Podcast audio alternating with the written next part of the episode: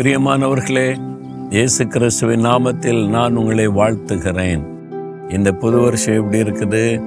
ஆண்டவர் நமக்கு ஒவ்வொரு நாளும் நல்லவராய் இருந்து நடத்துகிறவர். வாக்கு தத்துவம் கொடுத்த தெய்வன் வாக்கு மாறாதவர் சொல் தவறாதவர். ஆனால் அந்த வாக்கு தத்துவத்தை நம்ம விசுவாசித்து அதை சொல்லி ஜெபிக்கும் போது தான் அந்த ஆசிர்வாதத்தை நம்ம சுதந்திரித்து கொள்ள முடியும். இங்கே ஆண்டோடைய வாக்கு தத்துவத்தின் ஒரு பகுதி பாருங்க. நூற்றி இருபத்தி ஓராம் சங்கீதத்தில் ஐந்தாவது வசனம். கத்தர் உன்னை காக்கிறவர் கத்தர் உன் வலது பக்கத்திலே உனக்கு நிழலாக இருக்கிறார். அதான வாக்கு தத்துவம் அந்த சொன்னது எல்லா தீங்குக்கும் விலைக்கும் நான் உன்னை காப்பேன். நம்மளை பாதுகாக்கிற தேவன் இந்த வருஷத்துல மாத்திரல்ல வாழ்நாள் முழுவதும் நம்மை பாதுகாக்கிற தேவன். அப்ப சாத்தான் எத்தனை தந்திரமா என்ன காரியம் செய்தாலும் உங்களை நெருங்க முடியாது. அவர் உங்களுக்கு வலது பக்கத்தில் நிழலா இருந்து அவர் காத்து நடத்துவாராம். உங்கள் வலது பக்கத்தில் எப்பவுமே இயேசு இருக்கிறார்.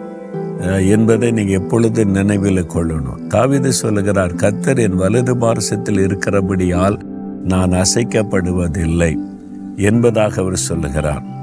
அநேக வருஷத்துக்கு முன்னால் என் ஊழியத்தின் ஆரம்ப காலத்தில் ஒரு பட்டணத்தில் கூட்டத்துக்கு வருவதற்கு ஜெபம் பண்ணி அவங்க பல மாதத்துக்கு முன்னால் கூட்டத்துக்கான தேதி கொடுத்தாச்சு. அவங்க எல்லாம் விளம்பரம் எல்லாம் பண்ணி ஆயத்தங்கள்லாம் நடந்து கொண்டிருக்கிறது.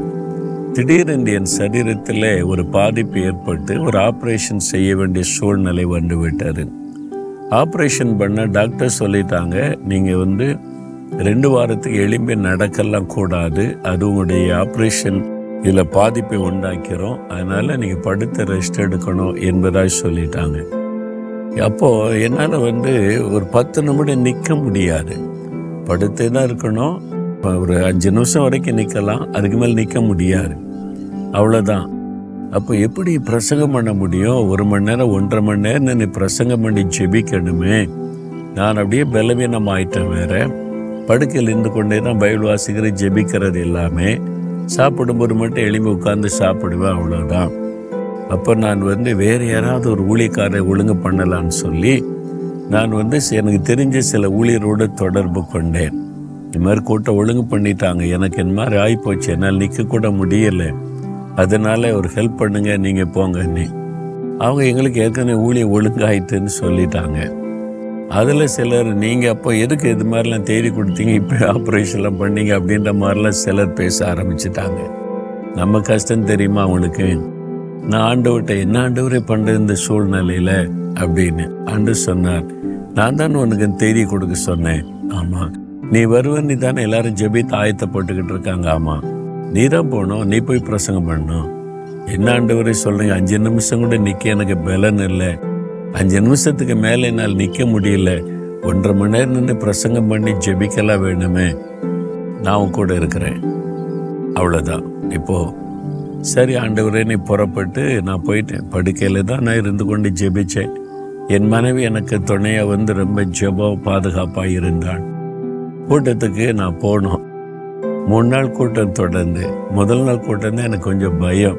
நம்மளால் அஞ்சு நிமிஷம் தான் நிற்க முடியுது. அதுக்கு மேலே ஏதாவது ஆயிட்டுனா கீழே விழுந்துட்டேன்னா என்ன செய்யறது அது மாதிரி பயந்து கொண்டே தான் ஸ்டேஜில் போய் உட்காந்து அமைதியாக ஜோம் பண்ணி கொண்டே இருந்தேன். அப்போ வந்து பிரசங்கம் பண்ணுற நேரம் வந்தது. எளிமை நின்றேன். ஒரு பக்கம் உள்ளத்தில் பயம். நம்மளால் அதிக நேரம் நிற்க முடியாது. எது இப்போ ஜனங்கள் திரளாக கூடி வந்திருக்கிறாங்க. ஏதாவது ஆயிட்டு நான் என்ன பண்ணுவது? அப்படி கண்ணை மூடி ஆண்டவரை பார்க்குற ஆண்டவரே நீங்கள் நான் கூட இருப்பேன்னு சொன்னீங்க. நான் அது மாதிரி பலவீனத்தில் நிற்கிறேன் எப்படி செய்ய போகிறேன் எனக்கு தெரியல. நான் ஒருவேளை கொஞ்ச நேரம் ஒரு பத்து பதினஞ்சு நிமிஷம் பிரசவம் பண்ணி முடிச்சுக்கிட்டோமா அப்படின்ற மாதிரி ஆண்டவர்கிட்ட கேட்குறேன் ஆண்டு சொல்கிறாரு நான் பக்கத்தில் தான் நிற்கிறேன் அப்படின்னு சொல்லி. அப்போ என் ஆவிக்குரிய கண்களை ஆண்டவர் திறந்தார். என்னுடைய அந்த ஸ்பிரிச்சுவல் ஐ அவர் திறந்த போது என் வலது பக்கத்தில் அந்த ஸ்டேஜில் இயேசு நிற்கிறத நான் பார்த்தேன். ஆண்டவர் சொன்னார் உன் வலது பக்கத்தில் நான் நிற்கிறேன் உன்னை தாங்கிக் கொள்ள பயப்படாத. தைரியப்படுத்தேன் எவ்வளோ ஒரு அற்புதமான ஆண்டவர் பார்த்தீங்களா? ஒன்றரை மணி நேரம் நின்று பிரசங்கம் பண்ணி ஜெபம் நடத்தி கடைசி வரைக்கும் தேவன் பலன் கொடுத்தான். முடிஞ்ச உடனே அவளை நம்ம மறுபடியும் வந்து அப்படியே படுத்துருவேன். ஒவ்வொரு நாள் கூட்டத்திலையுமே அவர் நின்று தாங்கி நடத்தி அவருடைய ஊழியத்தை நிறைவேற்ற பலன் கொடுத்தார்.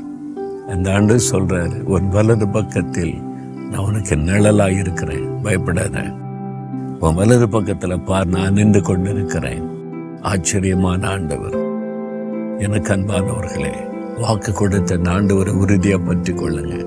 ஆண்டவரை என் வலது பக்கத்தில் எனக்கு நிழலாக இருந்து என்னை பாதுகாக்கிறீங்க. ஸ்தோத்திரம்னு சொல்லி பாருங்க. உங்களுடைய உள்ளத்தில் ஒரு மகிழ்ச்சி சந்தோஷம் வந்துவிடும். எதையும் சுலபமா நீங்கள் செஞ்சு முடிச்சிருவீங்க சாதிப்பீங்க ஜெயிப்பீங்க. ஒன்று உங்களை முடக்கி போட முடியாது. ஆண்டவரே என் வலது பாரசத்தில் எப்பவும் நீங்கள் இருக்கிறீங்க. என் வலது பக்கத்தில் நிழலா இருக்கிறீங்க.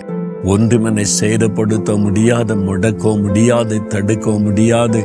என் பக்கத்தில் நின்று எனக்கு ஜெயம் கொடுக்கிற தேவனுக்கு ஸ்தோத்திரம் ஸ்தோத்திரம். இயேசுவின் நாமத்தில் ஆமேன் ஆமேன்.